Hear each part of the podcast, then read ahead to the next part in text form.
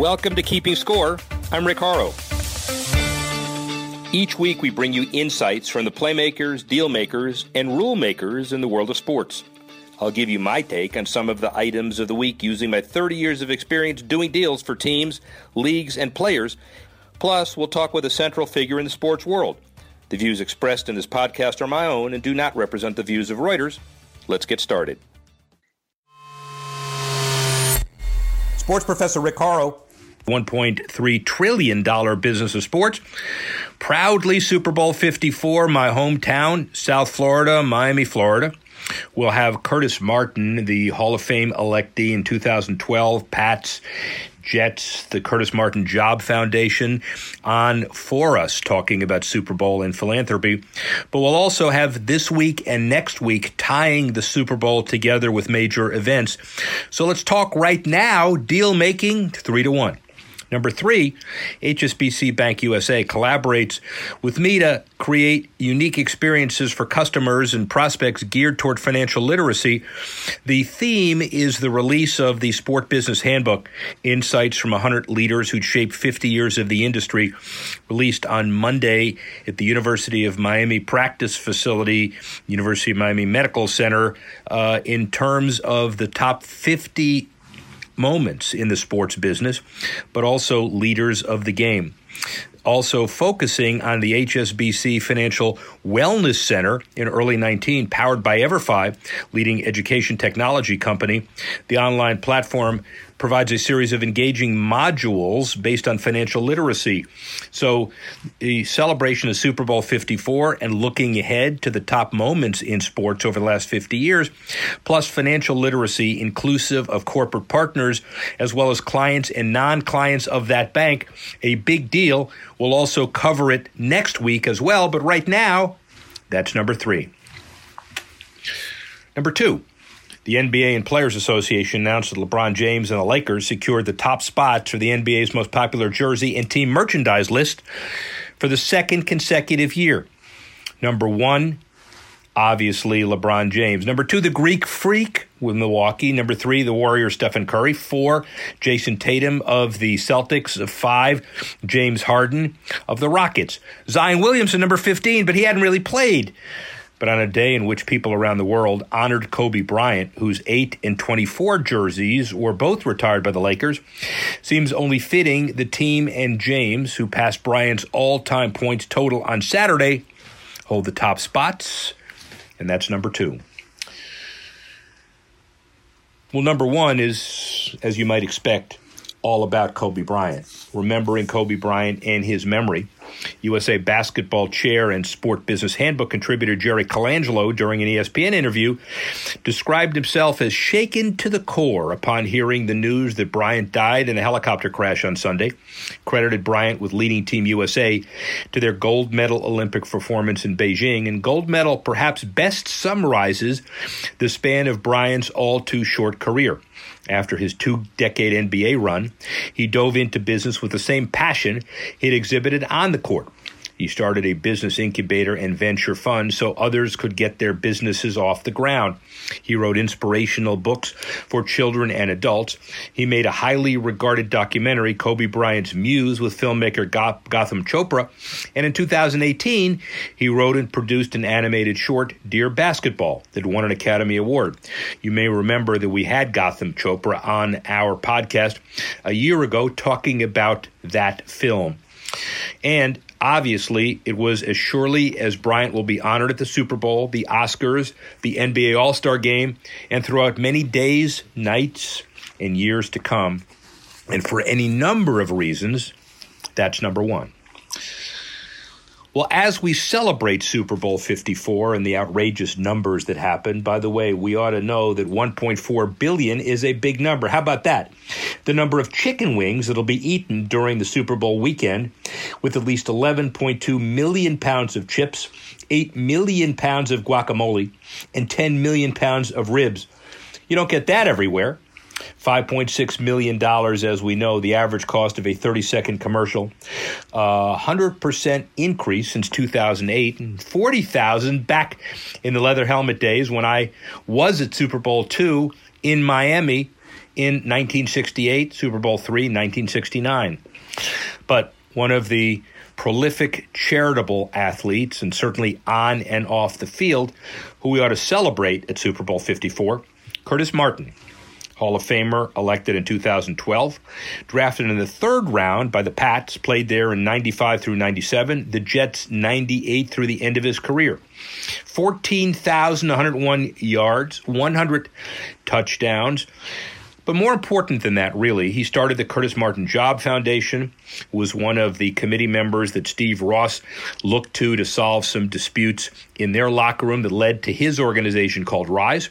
And more to the point, from my involvement and perspective, good friend of Dan Towriss, Group 1001, who put together a series of fields with the Cal Ripken Foundation, including one that's being done in Pittsburgh, Curtis Martin's hometown. A lot to hear from and about Curtis Martin. Rick Horrow, absolutely honored to be joined by Hall of Fame football player and Hall of Fame philanthropist Curtis Martin. City Hall announcing the new field that he's aligned with Dan Towriss Group 1001 and the Ripken Foundation to do in his hometown. Curtis, thank you very much for being here. Really, really appreciate it. Well, we took a tour of your home area of Homewood, and we are amazed at the changes that this field will help develop, but also describe what it was like growing up in that neighborhood and uh, and uh, you know being Curtis Martin growing up in Homewood. Well, um, look, I, I, don't think my experience was any different than anyone else growing up there. Uh, I, I, think we've all had to deal with a certain amount of violence that uh, is somewhat known uh, in that area.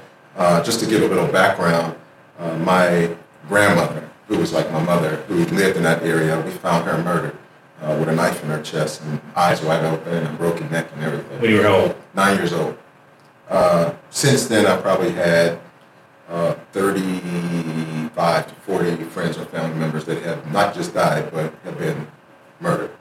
Um, last year, I was there, and I was visiting this house uh, of a family that I used to stay at a lot when I was younger. And I decided that since I had my three and five year old girls with me and my wife, that I would take them by the field to show them where daddy used to play football when he was younger. Uh, we rode up there. I ended up getting out of the car, shaking some hands, uh, signed a couple autographs, had a good conversation with a few people, stayed for maybe 10, 15 minutes. When I left, I got a text that said a little girl had just got shot in the head and shot in the foot. And the one thing that struck me was that it's been like this since I was a kid, and which is almost four decades ago. And I just wanted to start the process of bringing some type of safety to that environment so that kids could go out there and play a game of football and not have to worry about returning home safe. Well, and your mom had a lot to do with where you are today, clearly. Yes. She encouraged you to play football, even though you may not have been that excited about playing football early on. Tell that story. Well, I, I didn't want to play football. Hmm. um, the head coach, who was also the gym teacher at the school I went to, Taylor Alderdice, had asked me to play every year, and I told him, no, I just don't. I don't feel like rolling around in the dirt with other men. You know, that was my comment about football. Uh, well, at the same time, my childhood best friend, someone mistaken identity, jumped out of a car with a shotgun and shot him in his chest, and he ran about 50 yards and collapsed and died. My mother came to me and said, listen, I'm just grateful that you're alive. You know, my mother's been killed, my sister's been killed, my brother uh, is in jail. If something happens to you, they might as well kill me also. That was her remarks. And she said, I want you to do anything after school just so that you're not in the neighborhood, hanging out in the neighborhood. Football was just the thing that came most natural, so I reluctantly did. Go to Pitt, injured a lot, yes. still one of nine running backs drafted eight before you, as I think I understand. Nine before me. Nine before you. Oh, sorry, or ten.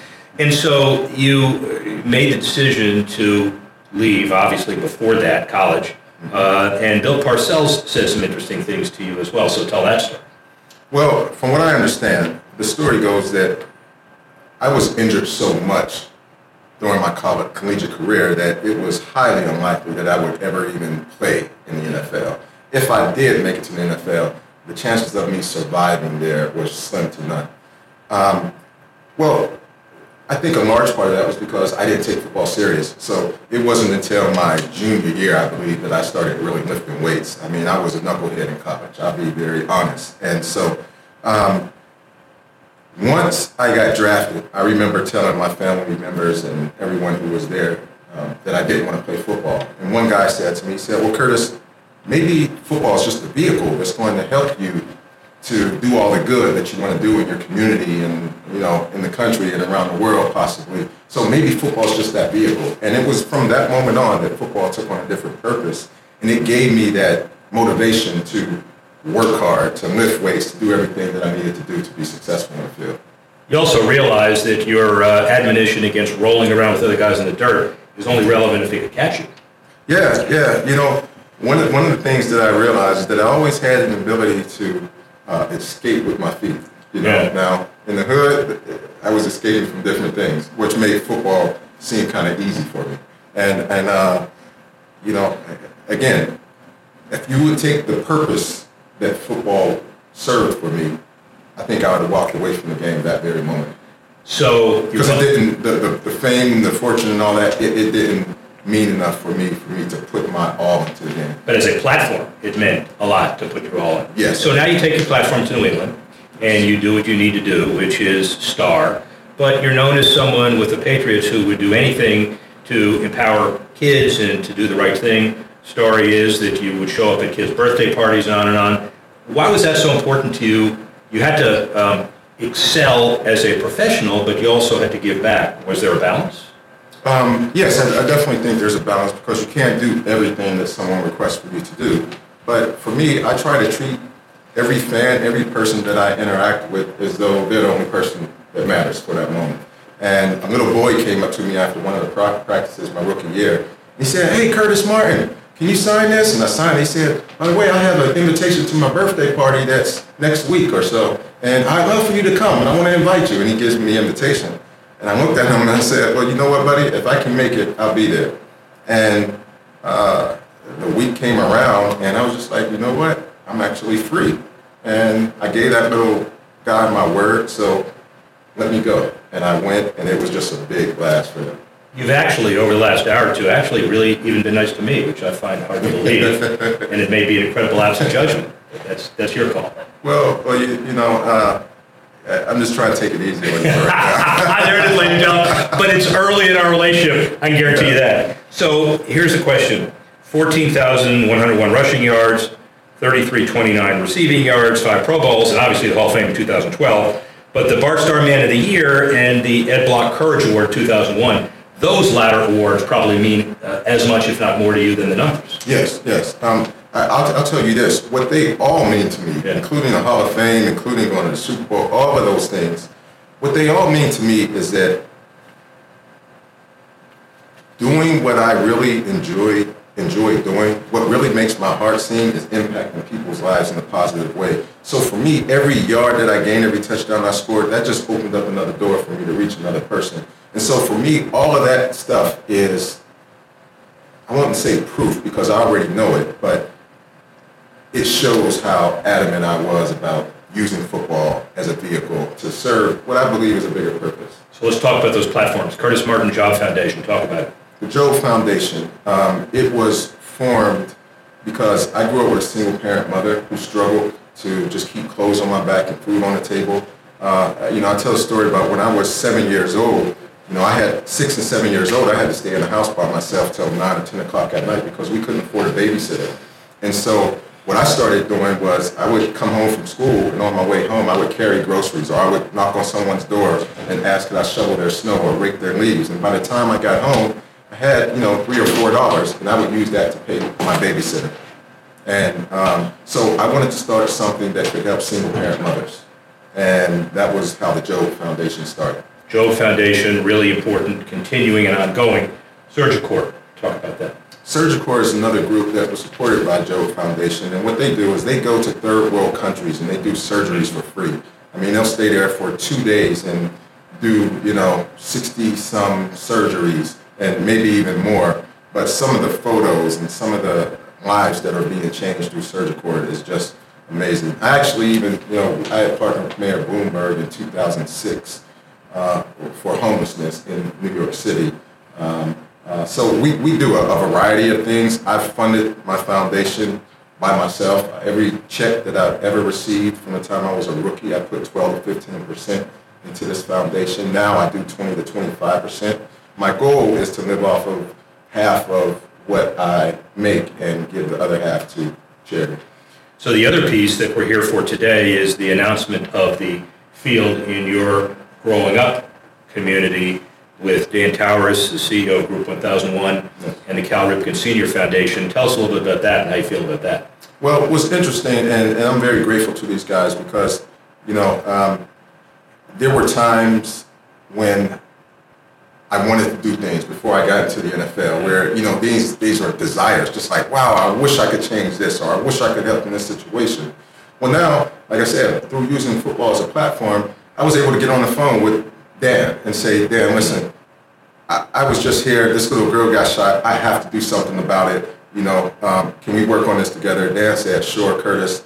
Let me make some calls. And we all got together, and here we are right now um, in the process of getting ready to build a new field there. And look, it's not the answer to everything, but for me, I just wanted to start doing something. I don't like to keep talking about things and not doing anything. So this is just a start. Uh, Charles Barkley and others say they're not role models. We know that's not necessarily the case, but your foundation is a little bit different because a lot of guys will take money, pay a foundation administrator, take a piece, then find out what worthy causes might look good. Now you're in the opposite direction. Yeah. Well, for me, it's really important to keep my nose to the ground so I can understand what's going on. And I want to be a part of that change. I, I want to put my money where my mouth is. I, I, want to be interacting. I want to interact with the people. Um, um, I don't want to just blindly give money to people who I don't know if it's going to the places that it needs to needs to go to. So this way, um, I know that things are getting done and uh, going in the right places.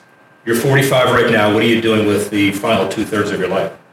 Uh, more of what I've been doing. Uh, I, you know, I, am doing really well. I'm one of the fortunate ones who was able to retire and have a great post business career. And so, as I said, now my goal in life is to. I'll spend the rest of my life trying to serve people and help people uh, in any way that I can. And I, I think being able to use my influence, my resources, my relationships, as well as the finances that I've been able to, you know, gain over a number of years. Um, these are all the different components you need to help impact lives, and I'll do that for the rest of my life. And you're watching football on a regular basis, I'm sure. You have access to all the NFL guys, owners, and others. Uh, give me your top line perspective. Is football, is the NFL moving in the right direction? If you had a magic wand, would you change? Would you kind of be happy with where we are, or uh, would you inspire some changes in certain areas? Well, the one area, um, I think the NFL has done great as a business. Uh, the one area that I would like to see some improvement on is the uh, relationships between the union and the league, the players and the owners, however you phrase it, but that relationship, because in the future, I believe that there needs to be a partnership and without a partnership, you know, it concerns me about the direction of the game because I think we all need to work together to utilize this stage that we all have to do a whole lot of good. And I don't want us to diminish all that we can do, do through the game of football. I think football has been good to all of us who have played the game, and I think we've been good to the game. Uh, but I think there needs to be a collective effort going forward to really make a difference in the world. And football is the stage that can do that. And then finally, related to that, you've said a few times that football has, in large part, saved your life.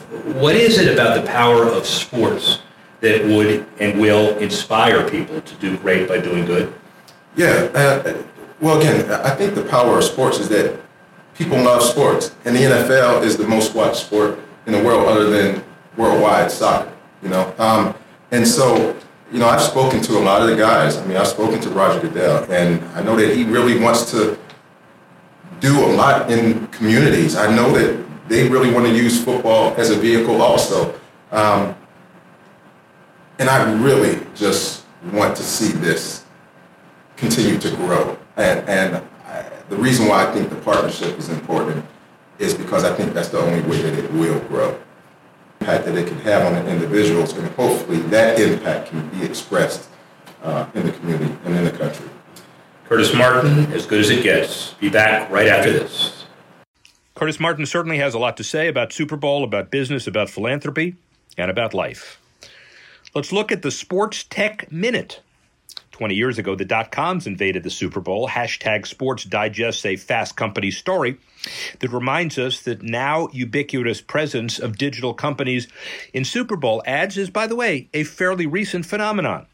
Of all the dot com commercials in the 2000 Super Bowl, E Trades was the best, they say. Others were funny, but E Trade's dancing monkey was a living embodiment of what we're seeing at the very moment, right in front of our eyes. Hashtag reminisces. Brands were taking millions of dollars, putting it in a pile, dousing it with gasoline, and paying for the opportunity to toss a match on it in front of 100 million people. It was a year when brands at the Super Bowl all of a sudden had a distinctly 21st century suffix attached to their name. Autotrader.com, Pets.com, Monster.com, OurBeginning.com, and the like.com.